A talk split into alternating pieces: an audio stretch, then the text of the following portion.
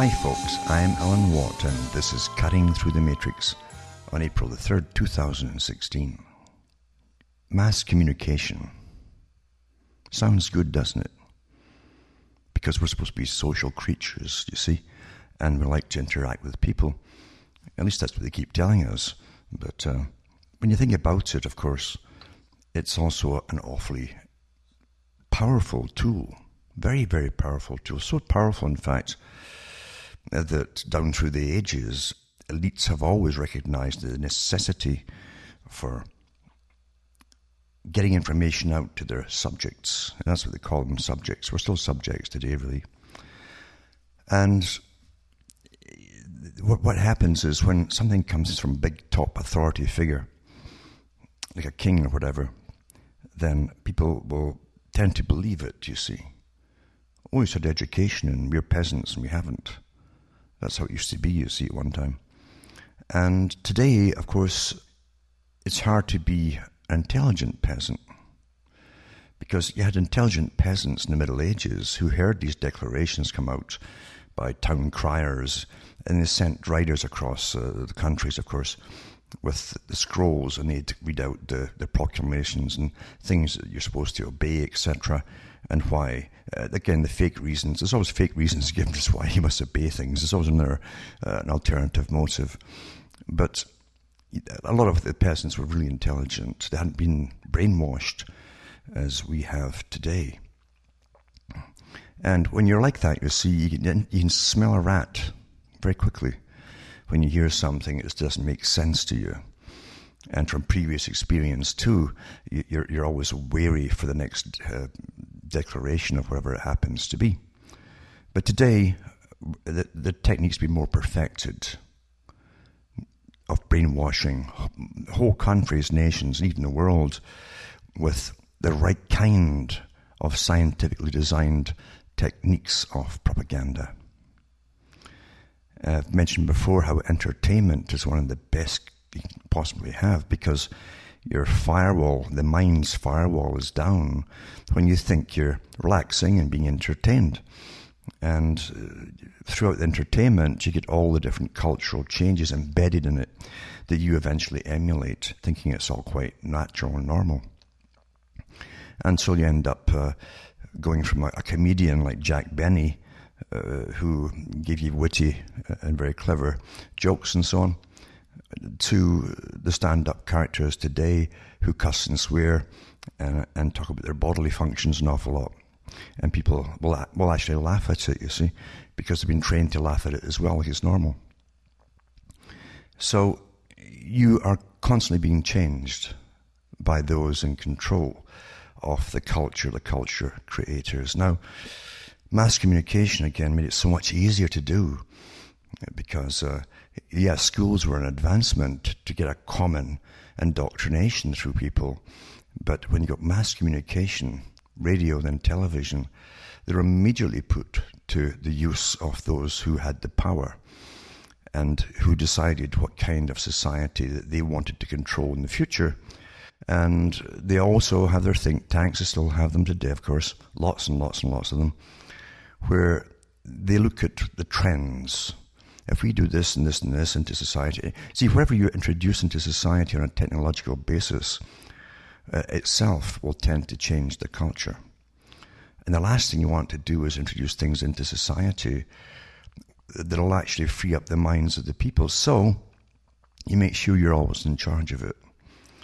And you're in charge of what gets out there to the public. So through, through radio and television, of course, we were given a common a common understanding that our masters wanted us to have about the world in general. And even the past, they're always changing the past uh, uh, constantly. Therefore, with the development of behaviorism studies on humanity and psychology and all the rest of it, and the constant testing, testing, collecting data on us all to the present time where it's instant daily uh, data they, they add to your profiles and so on. They know exactly how you tick and you're categorized in a little pigeonhole. This is a type so and so, and etc. etc. And they have all your clusters of friends and who you chat with and all the rest of it, and why you chat with them. and what you have in common, etc. It's all down to a T, you see. It's perfect now. It really is perfect.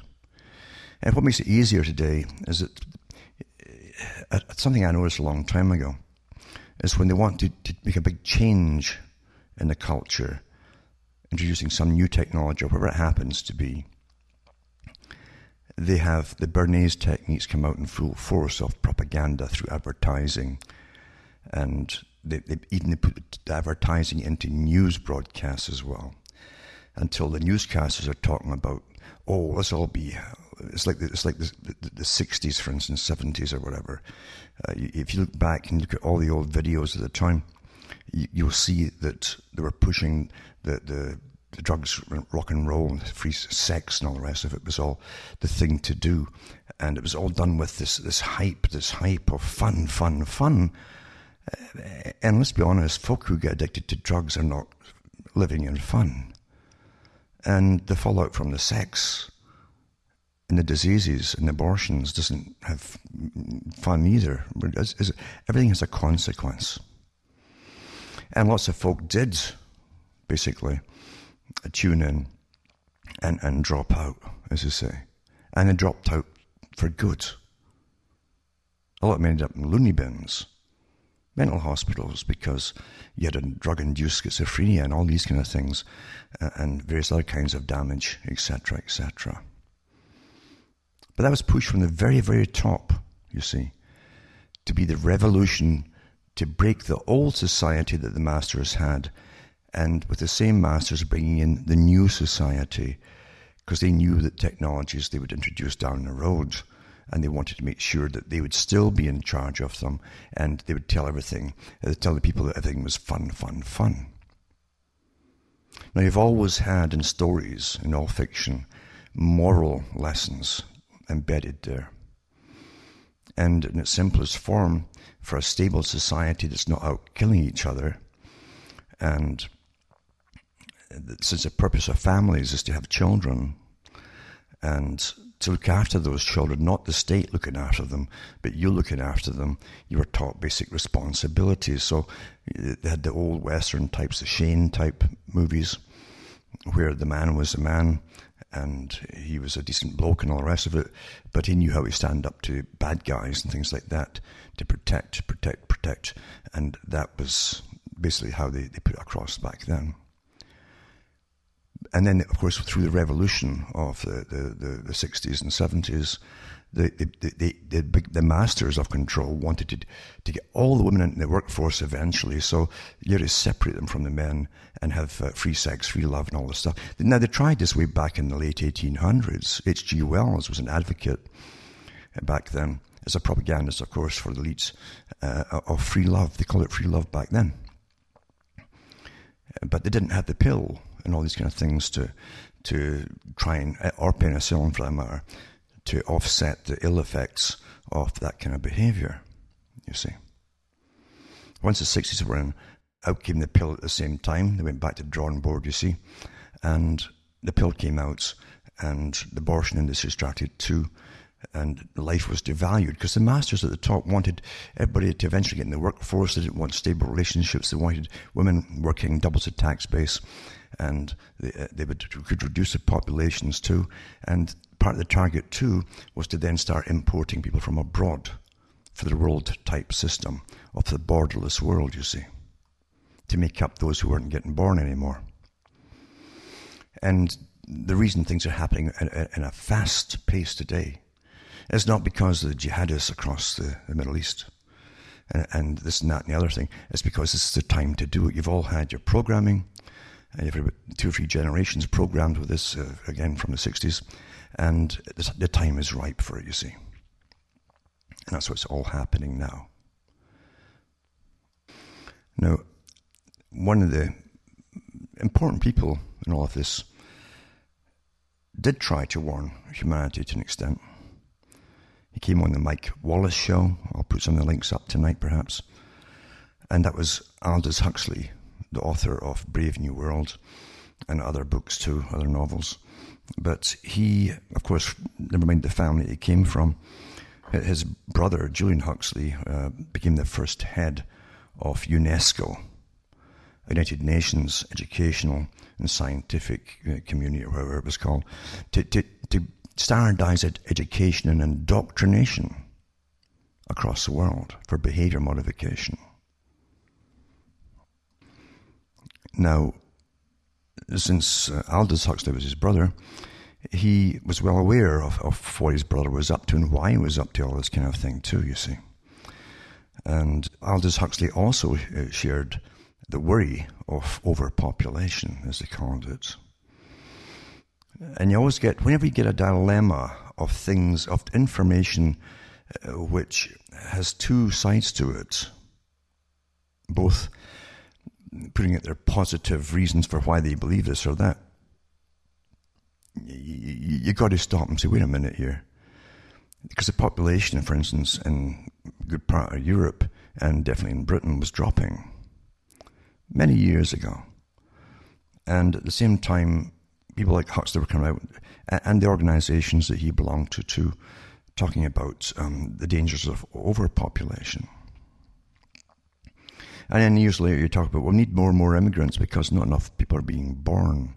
Well, if the whole point is to bring down the population in your country, and you're, you're awfully obedient and you do it, then why would you want to, to make the problem worse than it was before by bringing even more people in who will have big, big families and uh, expand the welfare state? Another product of the revolutions, you see. All from the same people. All from the same people at the top. It tells you they have a different plan for you. They want you out of the way, basically, of the, the native populations. That's part, that's part of the agenda. But anyway, you're going through massive changes. And Aldous Huxley and Mike Wallace show, uh, he did talk about what he was concerned about. Now, he'd already been through Tavistock Institute. He knew they're putting wires in people's brains over there in England and, and under the, uh, because they could always use uh, so-called insane people, you see, at that time, way back in the 30s and 40s and 50s, to do their testing, this quiet testing. A lot of the people would have no relatives left, these, these, these, these patients, and if they had relatives at all, they didn't want to even come and visit them or know about them. So they were perfect for doing these experiments. No one would, would ask any questions. And way past the simple lobotomy stages back then, and they were putting implants in folks' brains with wires attached to them, just like they'd done with rats and so on, and Pavlov and, and uh, had been up to, etc. And uh, you, you'll find that they wanted to find out how, how they could motivate people to change behavior by introducing currents into sections of the brain. They were mapping the brain back then too. And uh, Huxley talks about it. Uh, you can see where he was fascinated by certain certain experiments they did, and at the same time, he's giving you these little warnings about technology itself and the rapidity of technological advancement. Now, that also included, he didn't mention it, but that's, he knew it also included behaviorism and the psychology of the human being, the, the psychodynamics, as they call it. And and there are set behaviors that are born within you. They're innate, basically. They call them imperatives and all the rest of it. But why you do certain things when you're young, etc., or mainly while you're while you're young. But he knew all, all of this stuff was going to be used by the scientists at the top the scientists he knew had already been destined to be a tremendous power, a force over the global population. And they would be of incredible benefit to the rulers of the world, the masters of the world. He called them the dominant minority. And he was well aware of them, of course, naturally. In fact, through marriage and so on, his family had been bred into them a, a while back with the Darwins and the rest of them. But I mentioned a lot of this before, you know, years ago. But you understand that he knew that someone who understood this very, very well these techniques could make ordinary people, he said, normal people, behave and do things which perhaps in their best interest they shouldn't be doing. He's talking about behavior modification on a mass scale. It's easier to do behavior modification on a mass scale than to do it individually. Because there are instincts, you see, in humanity. There's a herd instinct. There's a gregarious part of humanity, you see. And there's also peer pressure, incredible peer pressure. Young people have it perhaps more because they want to fit in and be accepted by their peer group. And so, uh, getting back to the 60s and 70s, when they brought out a new, they always give you a new vocabulary for a revolution. It's trendy, you see, a new vocabulary. So you're, you're, the in group, you understand the, the cool words and, and all the rest of it. Everyone's hip, etc., etc. So they always give you, whenever you hear new words being introduced, they don't come from the people from the streets. It comes from those at the top that put them out there through media, um, through their music and so on, to get you to emulate it. And it works awfully well. And since your target group really are the young, you see, the future citizens and adults and all the rest of it, then you must make it sound very exciting, like you're going somewhere. You're all going somewhere with the same opinions, the same everything, you see. And you're going to change everything so in the 60s, they were concerned about uh, um, oh, nuclear war and all that. So uh, the, the, big left groups, of course, the high, the high left groups, were doing their big, long demonstrations across the world in, in the so-called free countries against atomic warfare. And uh, peace and love and all the rest of it, too, at the same time. Where are they today? Well, see, the masses only follow the leaders of these far left groups. And if the leaders aren't told by the big foundations to go marching, uh, then uh, they, they sit at home and watch TV. You see. So you make it exciting and promote behavior again for a mass group. And again, peer pressures comes into and all the rest of it. Until to be with the in group, you got to change the behavior and behave in a certain way. You adopt the terminology that's put for you to adopt. You'll all say the same things about, say, bands or groups and so on, or uh, LSD or the latest drug or whatever it happens to be. And how everything's magic. You say, everything's magic. And out of millions of them, you're lucky if there's one or two who understand you're all being conned from that same age group. It's so perfect in its transmission to the masses through technology that uh, it's very hard to resist it. Every child wants to be accepted by its peer group. The communists, of course, used that long before for their, in a big revolution, where generations ended up working for a future utopia which never materialized. But so easy to get future utopias, uh, pie in the skies, dreamt up and and parted so often with enthusiasm. It's going to be with, enth- see, this whole motivational counseling and all that all came out of that, you see, that's all part of it. And you got to get them excited about something. No matter what the topic happens, you get them excited about it, make it exciting. And the young especially will fall right into. We're the future. We are the world. We are the future, etc., etc. You've heard it all before in songs and so on. And like they've decided they, they know all and they know nothing. You don't when you're a child. You don't. You're still finding out what's happening. You're trying to find out what's happening in the world. Now it's getting harder and harder. The more data they throw out on the internet, the harder it is for the child to figure out truth. Until truth becomes really irrelevant eventually. The main thing is you're all doing it and heading towards the same goals at the same time. Now, getting back to Aldous Huxley, in one of his talks with uh, Wallace, he, he's not against the future of genetic tampering. He points out the problems with it. He pointed out something that he had talked about often, often, in fact.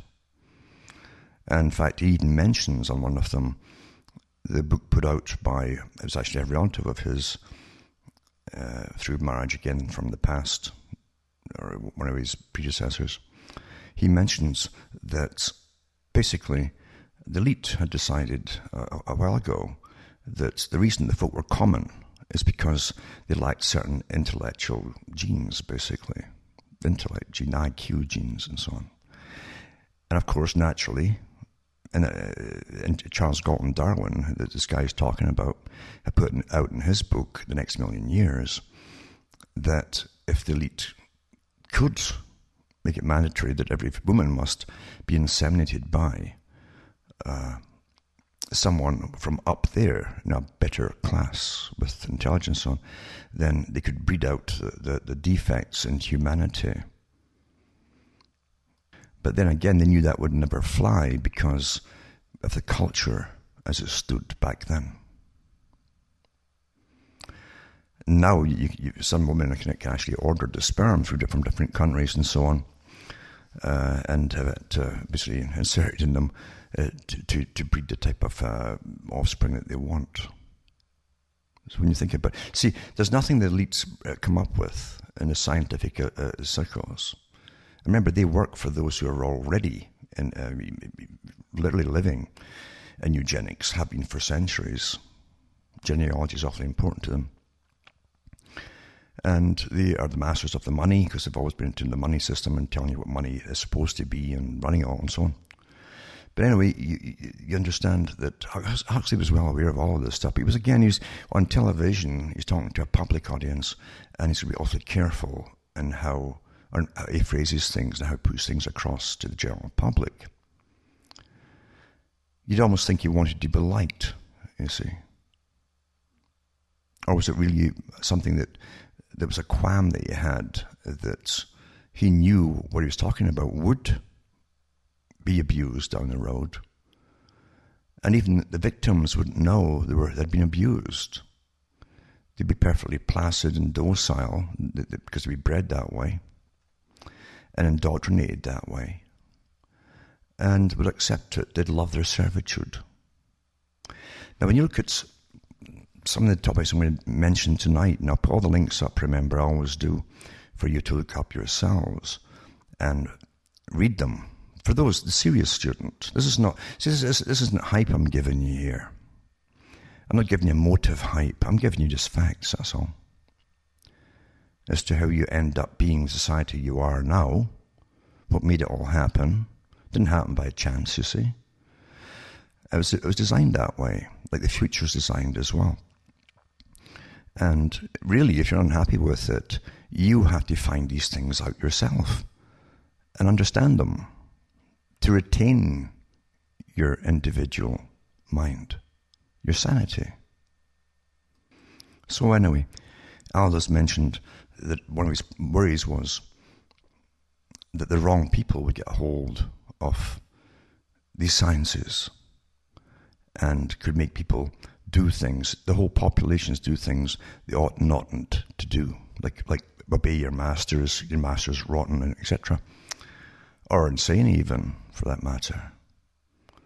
Definitely what they tell you to accept is insane. Don't you think so? And uh, the techniques used through television and so on, and even through comedy, comedy is always the way you push the envelope to start with, you see. You push it, and the, the people will laugh at it. If you get them to laugh at something, which they shouldn't laugh at, then you're, you're, you're halfway there, basically. If you also want the scientific and bureaucratic officialdom to have total power on behalf of the masters in the future, then you must devalue life. In fact, Aldous Huxley's brother, Julian Huxley at UNESCO, gave a great speech about that, about how they would have to knock humanity off its pedestal as a, as a supreme being on the planet and bring it down to the level of the animals. And of course, he also was pushing for Planned Parenthood and all the rest of it, total authority on eventually who could marry, who couldn't, and all the rest of it, and so on. And you're pretty well there. I mean, they've, they've made they've made marriage almost obsolete. and at the very least, they've made it incredibly dysfunctional. You can't have a normal relationship, as it's been in the sense of the word in the past, if you're sitting watching TV every night, because there's so many, so, so many psychologists working and neuroscientists working alongside producers and scripts and so on. It's all weaponized. And don't think for a, a second that you're immune to it.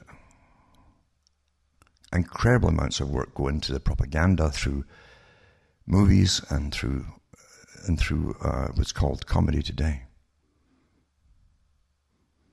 which will change your behavior and make you rather unhappy with where you are right now. And it's always telling you how you should be. All these smiling faces of we are the world. The Bernays specials, you might call them, work awfully well on people. You're a downer if you if you say this is all rubbish. And propaganda. That's how people respond to you. Oh, you're a downer. Now remember, I've given these talks before about um, Delgado, Joseph Delgado, who worked with the CIA, etc., way back about the same time as well as the Huxleys were on the go. And he was controlling the brains of animals and probably people too, I've no doubt about that whatsoever, uh, remotely by wireless implants in their head and using basically the kind of things they used to have model aircraft run with, where you you'd have the little uh, mechanism in your hand and you press buttons and the, it would send signals off to turn the rudders and so on of the aircraft in the air. All of these experiments he did on animals, which they'll show you, but not the ones on humans, you, will find that uh, if you watch them, you'll say, why was he doing that? To say he could stop a bull from charging at a matador. It's all to do with what they could eventually do with you. And this goes into mass education, indoctrination, and lifelong learning. I've, I gave talks years ago, again, going to the archive section, cutting through the matrix.com. I talk about different characters way back in the 20s and 30s, 1920s and 30s, who were advocating lifelong learning. One of them was called the Red Bishop, I think, or he became our Archbishop of England. And he talked about it. And what he's talking about is the use of intensive and constant indoctrination via education for your whole life, getting you prepared and indoctrinated for the next step of change, change, change, behavior modification, change. change. And that's what they still mean by it, if you don't know. And if you don't know, then everything you watch is put out for the public, that term, the public, is weaponized and uh, agendized as well. It must fall in with the agenda. From novels for, for, for and even children's stories before they even get to school, and cartoons, and so on. They'll get grants from the government departments of culture, departments of culture. Movies and everything else have the same things in them too. Even the most lousiest movie will have uh, something embedded into it, and or to titillate your senses or something. You see, but it's all behavior modification of how you view things, etc. Therefore, life education is constant through all medium of communication, where you're a passive listener, viewer, whatever it happens to be. Uh, this is the, the technique that's, that's used. Now, one of the, the first story I'll put up is, is from UNESCO, the organization that Aldous Huxley's brother, Julian, was the, the first head of for education and scientific cooperation. Again, it means the standardizing of the kind, it's for the total indoctrination of, of children. Remember, indoctrination is the, the real meaning of education. This is on education and sustainable development goals of UNESCO. And this ties in with that COP 2015 to 2016 to 2030 uh, again, global meeting that had no signed into law. If you think it's all that the UN is re- irrelevant, well, go back and watch your movies or something. And it said your SDG, Sustainable Development Goals for Education 2030. Ensure inclusive and equitable quality education and promote lifelong learning opportunities for all. You see? And it says the Global Education Agenda, Education 2030, is part of the 17 UN Sustainable Development Goals that make up the Agenda 2030 for Sustainable Development. The global goals and targets aim to stimulate action over the next 15 years in the five P's of critical importance, which is people, planet, prosperity, peace, and partnership. I always think when I hear these goals, you better understand the double meanings of everything. Because George Orwell wrote about that in his 1984. Like the Ministry of Love was where they tortured you to make you sane, you see. Things like that. And the success of these goals is driven by the educational goal. The SDGs reflect the important role of education by encapsulating targets in a, st- a standalone goal, which is goal four. So you have to get the children totally indoctrinated into this agenda.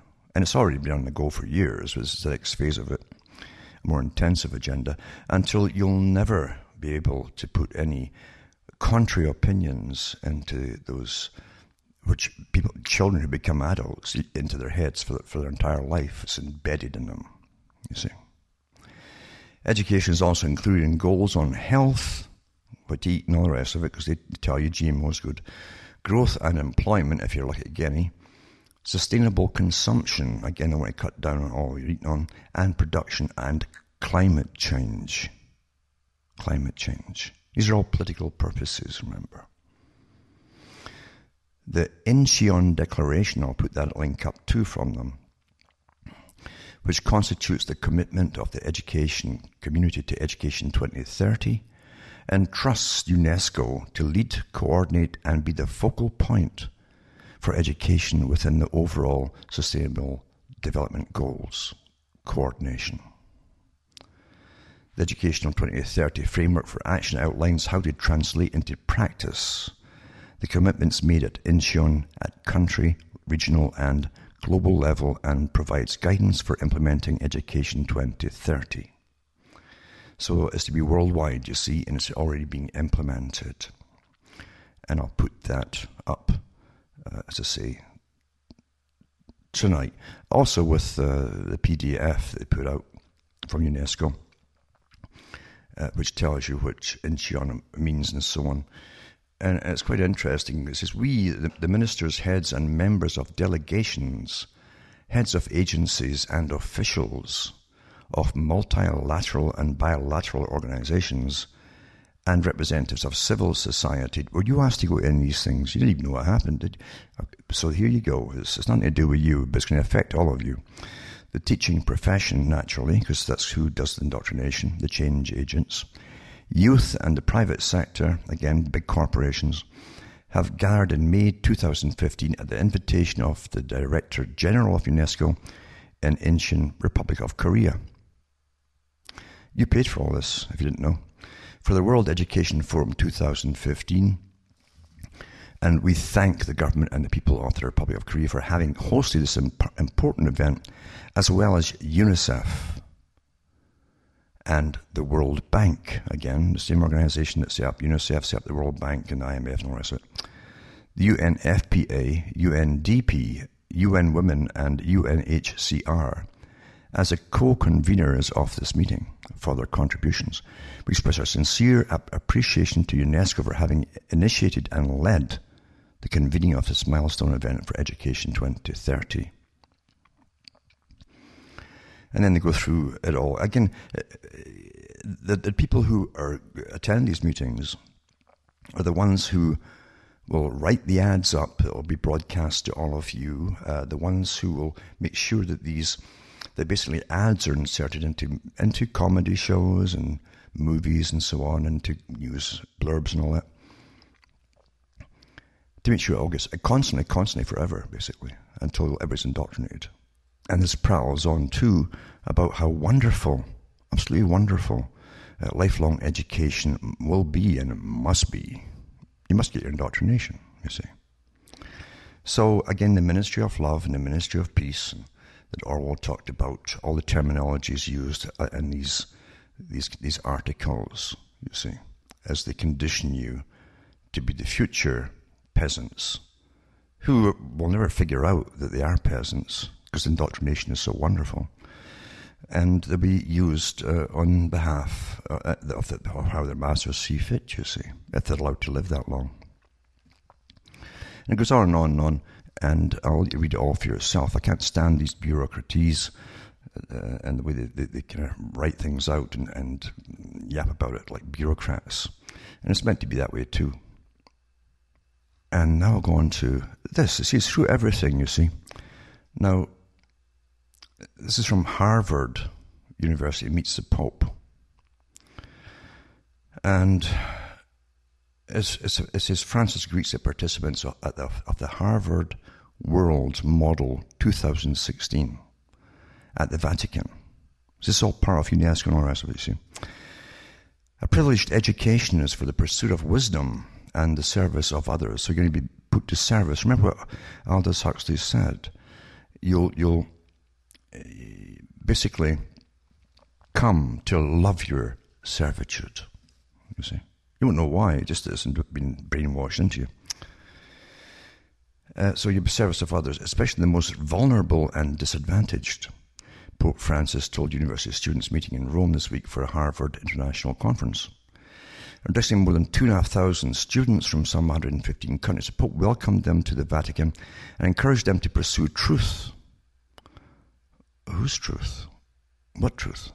Understanding and wisdom not only for their own benefit, but for the good of their local communities and broader society. So that get their local community again, or the broader society is from UNESCO, you see. The international gathering is in Rome this week for the Harvard World Model United Nations 2016. It's an annual meeting, and it's the most internationally diverse college level model UN conference and the largest outside of North America. This is Harvard World MUN aims at teaching college students both to understand the world they live in and to use the tools of diplomacy and cooperation to improve it. Well, they tell you how you're going to understand it and, and what, what you're supposed to understand. And use, the, use the tools of diplomacy. What tools of diplomacy? Is that laying down and letting yourself be walked over rather stand up against anything that's wrong? and then the cooperation to improve it. In his remarks to university students, the Pope stressed that knowledge is not only gained from books, but also through experience and encounter. The greatest benefit of your time together here in Rome, he said, is your time together. You encounter w- with people from around the world who represent not only our many contemporary challenges, but above all, the rich diversity of talents and potential of the human family. He expressed his hope that the experience of the eternal Savior would lead them to see the commitment of the Catholic Church to serving, he's at serving again, the needs of the poor and refugees. He's in for, he wants total refugees across the whole Europe. To strengthening the, the family and communities and protecting the inalienable dignity and rights of each member of our human family. We Christians believe that Jesus calls us to be servants of our brothers and sisters who care for others regardless of their background or circumstances, he said. I wonder if he brought over members of ISIS and asked them to do the same. Hmm? Also put up the, the wiki one for you if you really can't be bored doing yourself on the same Harvard uh, MUN, Harvard World Model United Nations. Think about it, World Model United Nations and it tells you what again its goals are, etc., and uh, how they move to a different international city each year. It's been on the go since 1991, and been in 23 cities and six continents and so on. And it says uh, the Harvard World MUN utilizes a competitive uh, bidding process to select its conference locations and host teams. Now, the activities of this conference, it says participants are assigned to represent countries, organizations, that's your NGOs, the ones you don't elect, you know, or leaders in order to debate pressing international issues in a simulated session of an intergovernmental organization as an IGO. So your NGOs end up being part of the IGO, you see.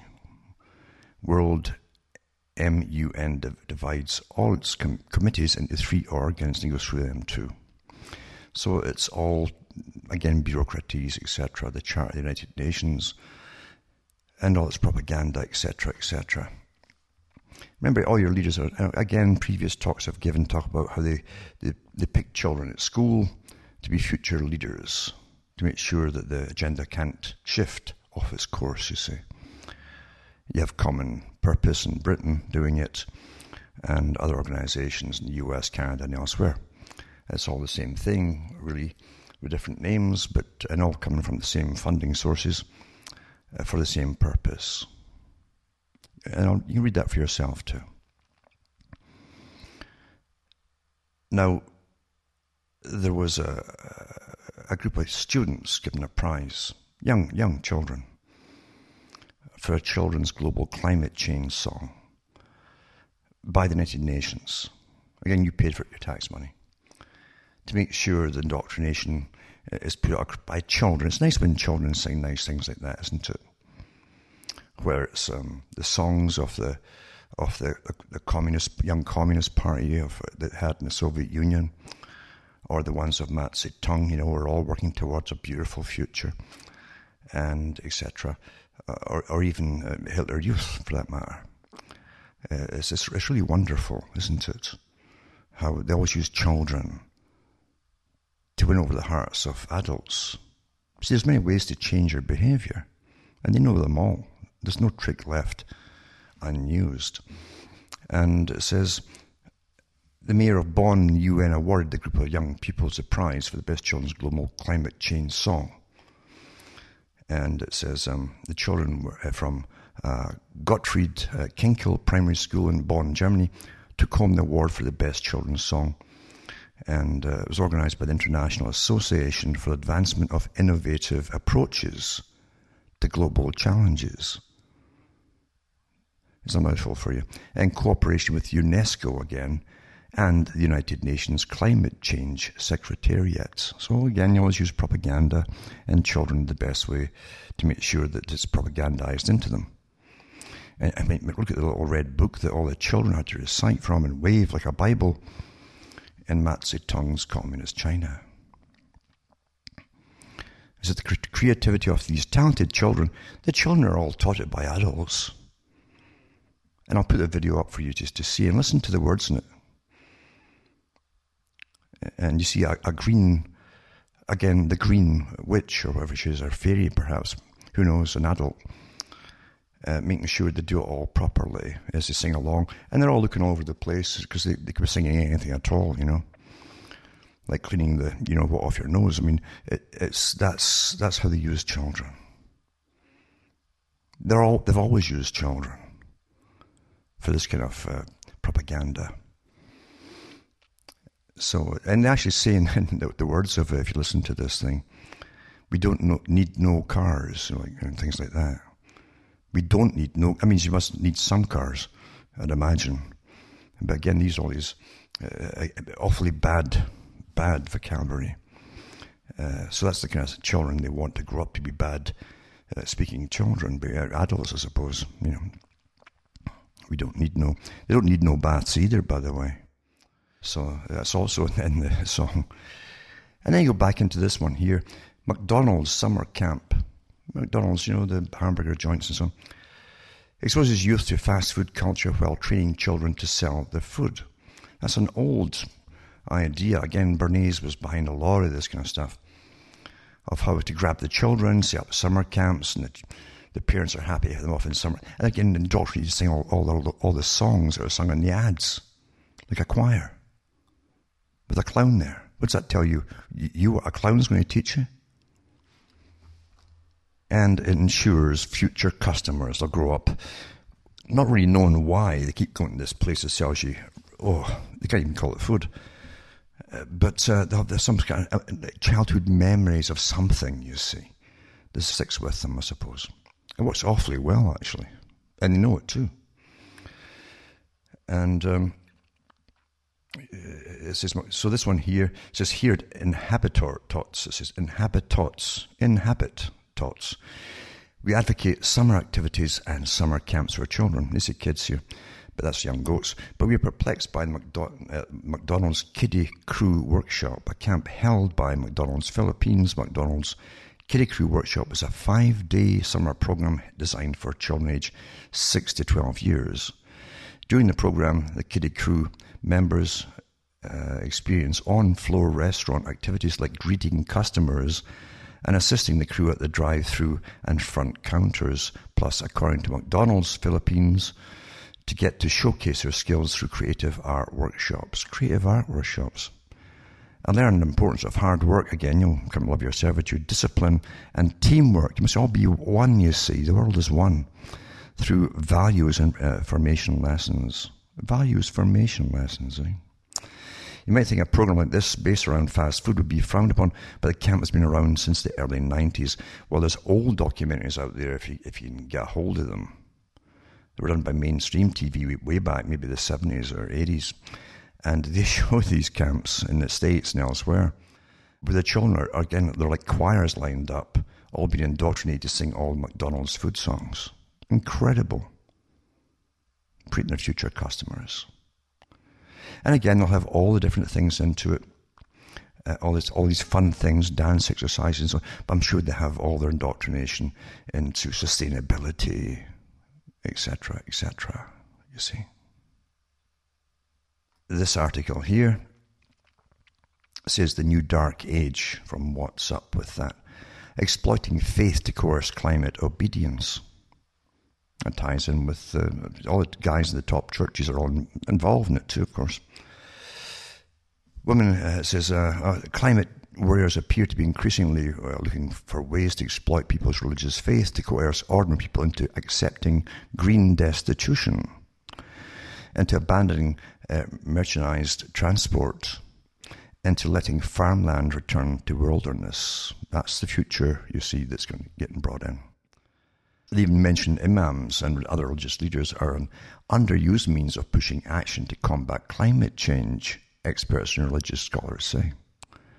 So religious leaders have the moral standing to call on people and businesses to consider the environmental impact of their activities and take a bigger role in reducing their own carbon footprints. I've never had a carbon footprint. I keep looking behind me, but it's, it's in finding ways to cope with the growing impacts of climate change, experts said at a multi-faith meeting in Islamabad. It says uh, Maulana Tahir Ashrafi, central chairman of the Pakistani Ulema Council, the country's Council of Religious Scholars, told the Thomson Reuters Foundation uh, that imams in Pakistan could have unprecedented influence in bringing action on climate change. And then he goes on about, but first he said they need training and to both understand and communicate the issues accurately in a country hard hit by climate related drought, flooding, crop losses, and other problems. Uh, I'd mentioned the GMO as well. And all the poisons are spraying on it. Anyway, that's a different story, isn't it? And then you go into this one. The House of Representatives introduced a bill to recognize magic. Now, you may laugh at this one. I thought it was April Fool at first, but it came out March 15th magic as a valuable art form and national treasure. Yeah, I thought about it. I thought, well, maybe it's appropriate because how we got to this stage and folk believe what they believe, it's magic indeed, but it's not really. It's all sciences, isn't it? Indoctrination. Constant indoctrination. But worse like magic, doesn't it? And it says House uh, Republicans can't find a way to bypass sensible gun control legislation or rein in spending. But they're hell bent on making sure we deem magician David Copperfield as a national treasure. And it says the House of Representatives, well, anyway, pass it, the laws and so on, um, are extolling the virtues of magic. The resolution honouring those sleight of hand artists capable of extracting a rabbit from a hat or sawing a, a woman in half was introduced Monday. It's a horror movie or something. Among those submitting the four page bill was New York's own Representative Dan Donovan. Uh, I think that's uh, Republican, along with a half dozen other GOP colleagues. So uh, this this bill called number 642 inexplicably mentions magician David Copperfield eight times and Harry Houdini just once in its effort to recognize magic as a rare and valuable art form and a national treasure. According to the proposal, is magic's a multi-purpose art form that enables people to experience the impossible and transforms the ordinary into the extraordinary and transcends any barrier of race, religion, language, culture. It's calling for an effective national effort to support and preserve magic. And it waits a vote from the full House. We should say the F O O L House, perhaps. But again, why not? Everything else is crazy these days, they, they put through. Wouldn't you say? But, you know, I think Arthur C. Clarke said that to the primitive people, advanced science appears as magic to them.